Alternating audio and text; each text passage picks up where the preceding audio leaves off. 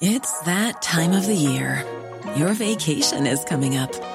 You can already hear the beach waves, feel the warm breeze, relax, and think about work. You really, really want it all to work out while you're away. Monday.com gives you and the team that peace of mind. When all work is on one platform and everyone's in sync, things just flow wherever you are. Tap the banner to go to Monday.com. Hey, I'm Ryan Reynolds. At Mint Mobile, we like to do the opposite of what Big Wireless does. They charge you a lot, we charge you a little. So naturally, when they announced they'd be raising their prices due to inflation, we decided to deflate our prices due to not hating you.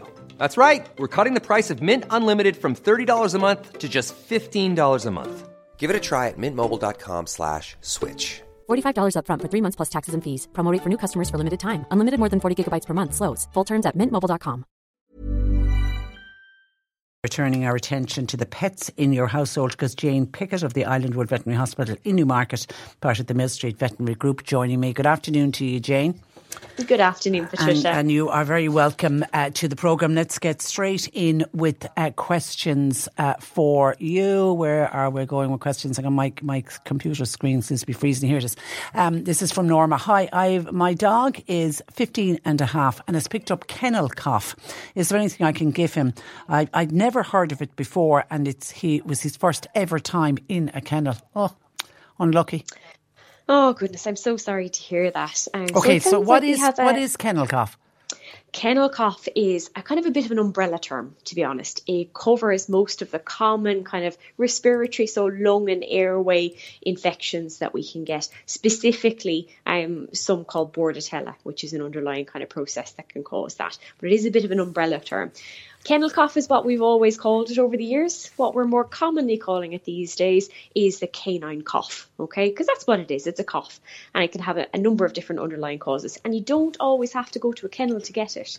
I think the thing is that we always thought that, let's say, kennels are where they get these these coughs and, and, and colds from, but they can even get them from being at the out of the park, sniffing a leaf that another co- uh, another dog coughed on a few seconds ago. That might do it. Into the groomers, anywhere where they're going to socialise with other dogs. It's kind of like us at this time of year. Um, although they can get kennel cough at any time of year, I suppose that kind of um, bacteria and infection tends to be a little bit more common um, this time of year. So it can be bacterial, viral is very very common, um, and it is a bit a bit of an umbrella term as we say. So it can be a number of causes. What I will say though is for this particular pet, he's on the older side. So if he's 15, that's a brilliant age. We want to really keep him well. It's exactly like us when we get a little bit older, our immune systems may not be as strong as when they were younger when we were younger. So we may struggle to fight off infection a bit more than the young sprightly dogs. So it's really important if you are noticing signs of cough in your dog after they've come back from the kennels, it's probably a good idea to raise this with your vet. Um, kennel cough is, and, and canine cough is, is really, really common. And in many, many cases, it'll just run its course, sometimes aided by a little bit of an anti inflammatory to take down the inflammation in the lungs antibiotics are not always needed. As I say, it's not always bacterial, sometimes it's viral, um, and that would not be appropriate. So, what I would suggest is speak to your vet. You've got an older pet on your hands that's got a bit of a cough, they're not well in themselves, they won't have as much reserve to fight this off as a younger dog. So, they might need a little bit of extra help. So, I'd say this warrants an appointment. Bring them to your vet, get them checked out, make sure it is indeed canine cough, kennel cough that's causing the problem, and not another, let's say, incidental cause of coughs that can occur in dogs. And I'm sure they'll get you on the road to recovery and prescribe some treatment. But I suppose the most important thing is that it, it is treatable. I suppose people worry when you know when you yeah. have a dog of that age. There's it's just a bit of a worry, isn't it? Uh, more than Absolutely. anything. Uh, okay, um, why has my dog started to eat grass? It's uh, tw- twelve months of age. It's just a recent phenomena. How do I stop it? Okay, if it's just a recent phenomena and your pet seems otherwise really quite well in themselves, um, and they're bouncing around, their appetite's unaffected, they're full of energy, it could be habit. Um, so there's two ways that we can kind of get grass eating. One is habit, and we know from some recent studies that dogs can actually form a, a bit of a taste for eating grass. And it can become behavioural. Um, it's not particularly harmful, but they're again they're not really designed to eat grass, so they don't really digest it in a normal way. Um, so I, we wouldn't advise encouraging behaviour. And the second reason that you can get eating grass is a dog or cat might eat grass when they feel nauseous, so they want to throw up. They're feeling like they want to vomit, and they know for some reason they're very clever and they know that grass probably won't agree with them and they'll probably vomit as a result of that. So sometimes it can be a signal as an underlying um, feeling of nausea or vomiting for a pet. So in that case, it would be a cause for concern. That would need a trip to the vet to check that out. Normally, pets who are kind of incessantly eating grass and I suppose throwing up as a result of it, they might sometimes be otherwise unwell think to yourself, well, is there any change in their dietary habits? Are they eating a little bit less? Are they not as hungry to get to the food as they usually are? Are they as energetic as they always are?